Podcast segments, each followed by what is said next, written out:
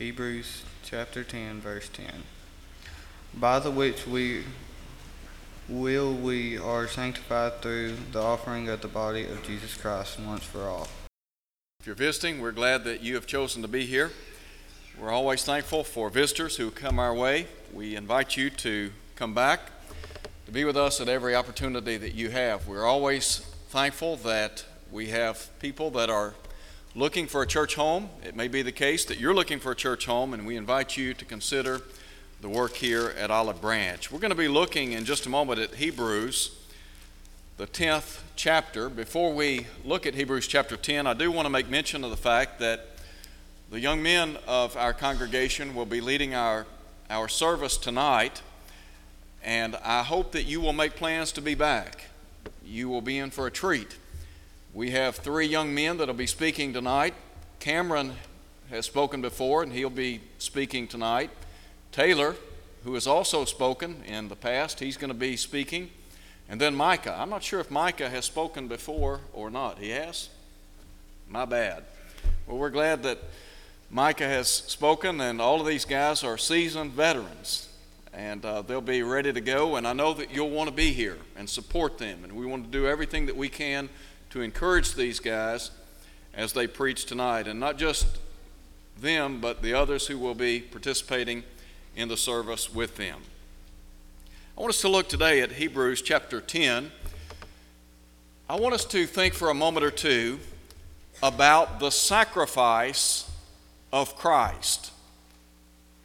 When you think about the sacrifice of Jesus, what is it that makes that sacrifice so special? I want to suggest that there are three things that relate to the sacrifice of Christ that ought to be extremely special to us as His people. First of all, I want to submit to you that when we think about the sacrifice of Jesus, that it is a unique sacrifice. Really, when we talk about something being unique, we are saying that it is matchless. I do not know of any other sacrifice comparable to the sacrifice of Jesus. There are two things that I think make his sacrifice unique. Number one, Jesus is the one who offered the sacrifice. That maybe is not so unique. But what is really unique is that not only did he offer the sacrifice, but he was the sacrifice. The Hebrew writer talks about in chapter 9 at verse 14 how that Jesus offered himself without spot to God. Now, as we think about the unique nature of this sacrifice, let me just say that another interesting sidebar to the sacrifice of Jesus is the fact that this was God in the flesh. Lots of sacrifices had been made in days gone by, numerous animal sacrifices. But this was the Lamb of God according to John the Baptist in John chapter 1, verse 29. And Jesus came to take away the sin of the world. The unique nature of this sacrifice is something that we want to think about in just a moment. But let me just give you a passage of Scripture that I think helps to underscore the unique nature of Jesus' sacrifice for us as it relates to the fact that he was deity. In John chapter 1, John tells us, In the beginning was the Word, and the Word was God. The Word was with God. The same was in the beginning with God. All things were made by Him. Without Him was not anything made that was made. In verse 14, John said, And the Word became flesh and dwelt among us, and we beheld His glory glory as of the only begotten of the Father, full of grace and truth. When John made reference to the only begotten of the Father, in the original, it means the only one of its kind. That term is used in numerous places. For example, in John 3:16, when Jesus said, For God so loved the world that he gave his only begotten Son, that whosoever believeth in him should not perish, but have everlasting life. Jesus is the only one of his kind. He is the second member of the Godhead. He was God incarnate. Now, what about the nature of his sacrifice? I said a moment ago that Jesus not only made the sacrifice, he was the sacrifice. Two things along these lines. First of all, we have to consider his body. Jesus presented his body as a sacrifice for our sins. Look, if you would, at chapter 10, down in verse 10.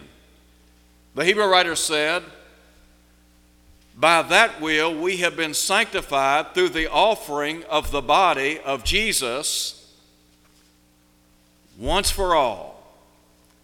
Peter would tell us in 1 Peter chapter 2 that Jesus bore our sins in his body on the tree, that we, being dead unto sin, might live unto righteousness, by whose stripes you were healed. So Jesus presented his body as a sacrifice for sin. But then there is a second thing that relates to the nature of his sacrifice, and that is his blood. Not only did Jesus present his body, but he offered his blood for our sins. Now, back up and look at Hebrews chapter 9, verse 12. The writer talks about the sacrifices that were made under the old covenant. He said, Not with the blood of goats and calves, but with his own blood he entered once into the most holy place, having obtained eternal redemption. For if the blood of bulls and goats and the ashes of a heifer, sprinkling the unclean, sanctifies for the purifying of the flesh. Now, note, how much more shall the blood of Christ? Who through the eternal Spirit offered himself without spot to God. Jesus gave his blood for the sins of the human family. The Bible tells us in Ephesians 1, verse 7 in him we have redemption through his blood, the forgiveness of sins. In Revelation chapter 1, at verse 5, unto him who loved us and washed us from our sins by his own blood, Jesus presented his blood to atone for our sins. The writer tells us in verse 22 of chapter 9 that without the shedding of blood, there is no remission. You and I could not enjoy forgiveness of sin without the blood of Christ. And so that is in and of itself one of the unique natures of his sacrifice. Now, let me suggest that we also think about the necessity of his sacrifice. How important was the death of Jesus? Why was it necessary for Jesus to die to offer his body and blood for us? Well, the bottom line is this without the shedding of his blood, we could not be saved. There were a lot of sacrifices that were made under the old covenant. And they were a shadow, as the Hebrew writer points out in chapter 10, verse 1, of the good things to come. There were a lot of things that were written in the Old Testament that prefigured the coming of the Messiah, the death of Jesus, the promised seed of Genesis 3 at verse 15. The writers talked about the coming, the advent of God's only begotten Son. The New Testament, of course,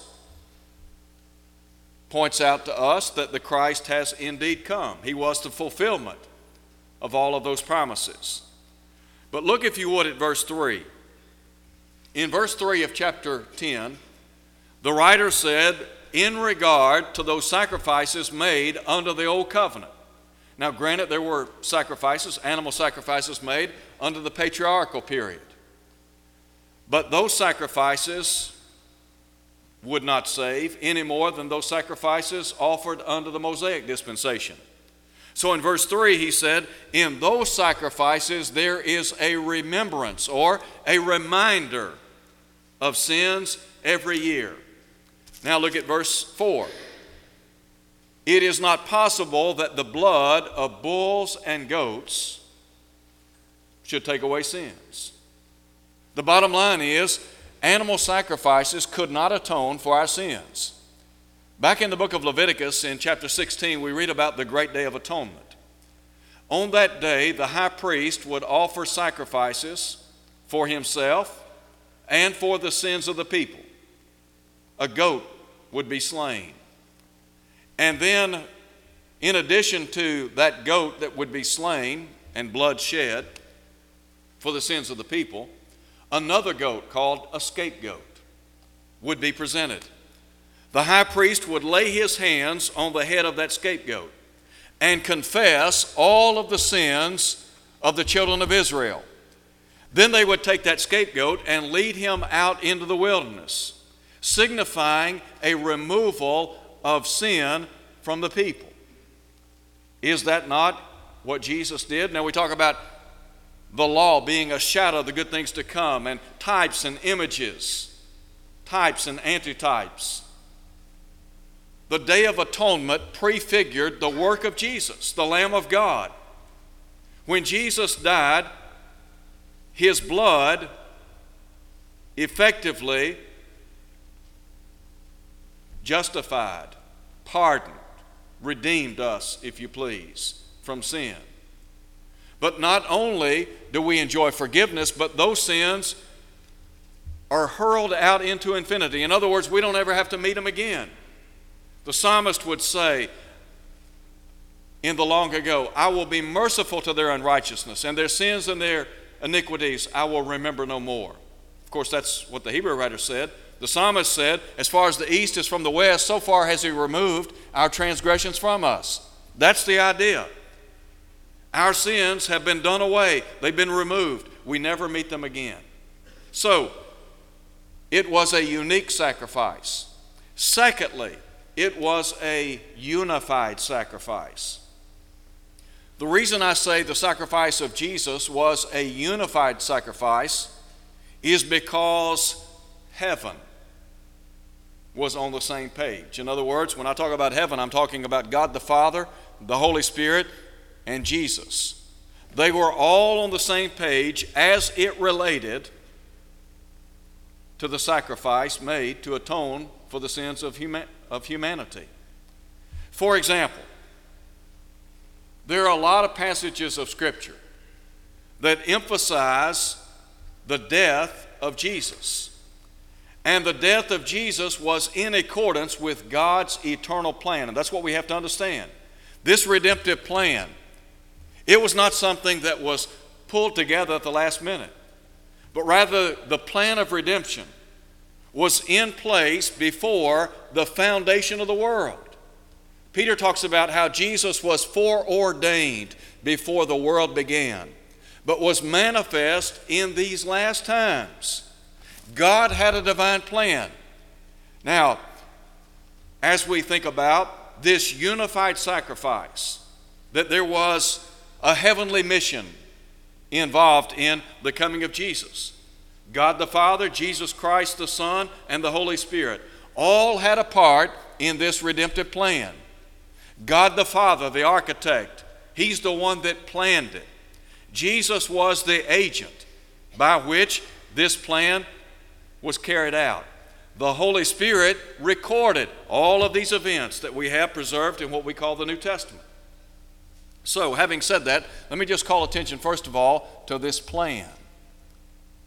In Revelation chapter 13, verse 8, John speaks of the lamb slain before the foundation of the world. That right there suggests that God had a plan in place before He ever laid the foundation of the earth as we know it, before the universe was ever created.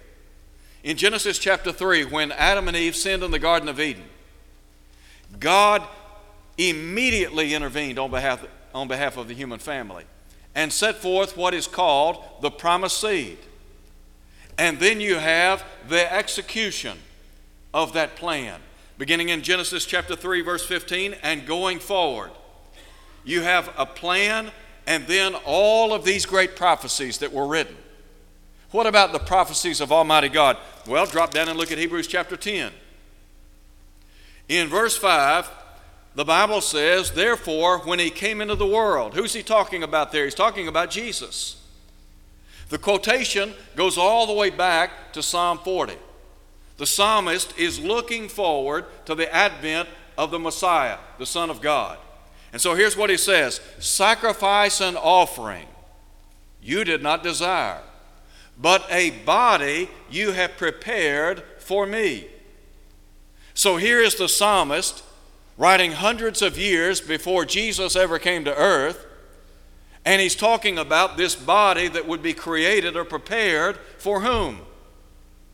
For the second member of the Godhead. Where was that body prepared? In the womb of Mary, the mother of Jesus. In Matthew chapter 1, the Bible tells us that that which was conceived in her was of the Holy Spirit. Jesus was as heavenly as his father and as earthly as his mother. So, that being said, Jesus was the fulfillment of Old Testament prophecy. In Isaiah chapter 7 at verse 14, bear in mind Isaiah is writing seven centuries before Jesus came to earth. Isaiah said, Therefore the Lord Himself will give you a sign. The virgin shall conceive and bear a son, and you will call his name Emmanuel. Matthew tells us that the word Emmanuel means God with us. What did John say in John 1:14? The word became flesh and dwelt among us. Who was the word? The second member of the Godhead, the one whose goings forth are of old, from the days of eternity, as Micah would say in chapter 5. So you have this plan and then the prophecies. Let's just think for a moment about the person. The redemptive plan and the execution of that plan fell on one man. Who was that? Jesus. Listen again to what Jesus said.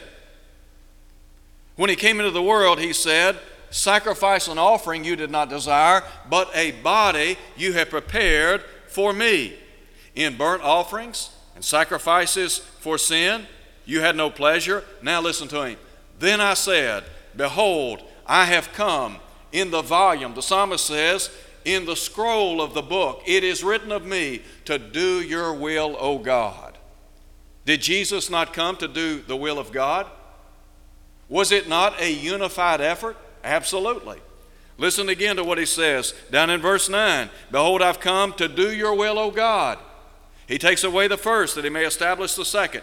Jesus came in fulfillment of Almighty God. That is, the will of Almighty God. In John chapter 4, Jesus would say in verse 34, My work is to do the will of him who sent me. In chapter 6, verse 38, I have come down from heaven not to do my own will, but the will of the Father who sent me. In John 17, verse 4, Jesus said, I have glorified you on the earth. I have finished the work which you have given me to do. You remember on the cross? Before Jesus died for the sins of the human family, he acknowledged, It is finished. What was that? It was a redemptive plan. Jesus was the person through whom we enjoy redemption today. And then finally, the promises. Jesus came in fulfillment of Old Testament Scripture. The Old Testament is the New Testament concealed. The New Testament is the Old Testament revealed. The Old Testament pointed to a new covenant. Jeremiah talked about that new covenant. And he said, in regard to that new covenant, that you and I would enjoy the forgiveness of sins. Look at verse 17 regarding this new covenant. Their sins and their lawless deeds I will remember no more. Now I want to just pause here for a minute and let me just call something let me just call something to your attention. I mentioned all of the sacrifices that were offered under that Old Testament system. If you back up and look at verse 11, listen to what the writer says. Every priest stands ministering daily and offering repeatedly the same sacrifices which can never take away sins. Contrast that old covenant system with what has been executed and is now in effect today. That Old Testament system was ineffective. It could not take away sin. That's what the writer said. But today, through Jesus, what is it we have? We have the forgiveness of sins. God said, I will remember your sins, your lawless deeds no more. God's not going to hold those things against us anymore. That's the beauty of the Christian system. That's the beauty of the sacrifice of Christ. Now, there's a third thing I want to call your attention to, and that is it is an unforgettable sacrifice. In other words, the sacrifice of Jesus it's monumental. How do I know that? Because for nearly 2,000 years, we have been remembering the death of Jesus on planet Earth. Two things here. Number one, there is the remembrance of Jesus until he comes. Just a moment ago, we partook of the Lord's Supper. The early church did that every first day of the week, according to Acts chapter 20, verse 7. The Apostle Paul, in 1 Corinthians chapter 11, verse 26, said, As often as you eat this bread and drink this cup, you do show forth the Lord's death until he comes. I do not know when Jesus is coming, but I know this that until he comes, faithful Christians all over the globe will partake of the Lord's Supper every first day of the week. They will partake of that bread that signifies the body given for sin. And then they will partake of the fruit of the vine, the cup. And that cup will signify to faithful Christians the shed blood of Jesus. And we will do that until He comes. If the world stands another million years, and they're faithful Christians, that's what they'll be doing every first day of the week, remembering Him until He comes. But there's a second thing. We need to remember Jesus who will come. There are some folks in our world today, they have this idea that Christianity, the sacrifice of Christ, the second coming, they think all of that's just fiction. Nothing to it. Let me tell you what. If that's if that's your thinking, you better think again. Jesus Christ will come again. Listen to what the writer said in verse 27 of chapter 9. It is appointed for men to die once. And then he said, after this, the judgment. Unless the Lord comes first, you're going to die. I don't know any other way to say it. You and I are all going to taste the sting of death. Some may die young, some of us may die old. But regardless of age, race, sex, economics, education, whatever, we will all face death. It's a reality. But the writer said, not only will we die, he said, we'll stand before God in the judgment. Listen to him in verse 28. So Christ was offered once to bear sins and then he said, To those who eagerly wait for him, he will appear a second time apart from sin for salvation. Jesus came to earth once to deal with the problem of sin. When he comes again, he is coming for his own. That is, he's coming for the redeemed. Now, he'll deal, he will deal with the unrighteous, he'll deal with the ungodly. The Bible says that when Jesus comes, the dead will be raised. Paul said, Jesus will descend from heaven with a shout, with the voice of the archangel, with the trumpet of God, and the dead in Christ will rise first. We'll be caught up to meet the Lord in the air. The righteous and unrighteous will be resurrected. We'll stand before God on that great and final day. Now, as we think about remembering Jesus who will come, two things to consider. Number one, Jesus will judge us by our words and deeds. Everything that we say and do will follow us to the judgment. There are folks that have never been baptized into Christ. The remedy for sin is the blood of Jesus. The only way to contact the blood of Christ is to believe that Jesus is the Son of God, John 8 24. Repent of those sins, Acts 2 38. Confess the name of Jesus before others, Acts 8 37. And then to be baptized into Christ so that every sin can be washed away, Acts 22 16. When people do that, they are among the saved, the redeemed, the cleansed.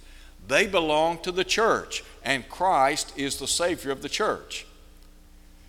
There are some who've never done that. If you're here today and you've never done that, you need to do that. There are some who are outside of Christ today because, as a child of God, they've gone back into the world. It may be that your life is not what it ought to be. There are times in the lives of Christians when things are said and done that hurt the church. There are times when people have an axe to grind against the church. Sometimes people get mad, they get upset at things that are said and done, and they take it out on the local church. They denigrate the church before others. Let me just say this. If you're here today and you are not faithful, if you have in any way hurt the church, here's what you need to do you need to repent. You need to come before this assembly and acknowledge your wrongdoing. Listen, if, if, if in any way I hurt this church, or if in any way I hurt the influence of this church by my influence, I would be on the front row. Why is that? Because I want to go to heaven. And all I'm saying to you is if there is anything amiss in your life, you ought to make it right. Don't leave here under the delusion that God's going to give you a free pass because I can promise you this He will not. Here's what the Bible says So speak and so do as those who will be judged by the law of liberty. This book's going to be opened on that great and final day. The criterion by which we're going to be judged is called the Word of God. It's not what you think, it's not your opinion, it's not, it's not up for debate. It is what it is, and it says what it says, and it means what it means. And we need to get that message. If we have the idea God's going to let us by on less than what He expects, we are sadly mistaken. It won't happen. I promise you, it won't happen. So I say all of that to simply emphasize this fact. We need to remember Jesus who will come. And when he comes to the saved, the promise is eternal life. To the lost, whether somebody never having obeyed the gospel or somebody who has left the fold. Here are the words Depart from me, you cursed, into everlasting fire. I hope and pray that we appreciate the sacrifice of Christ, that we understand that everything done on Calvary was done with us in mind. If you're here today and you're not what you ought to be, you're not a Christian, you're not a faithful Christian, could I encourage you to come as we stand and sing?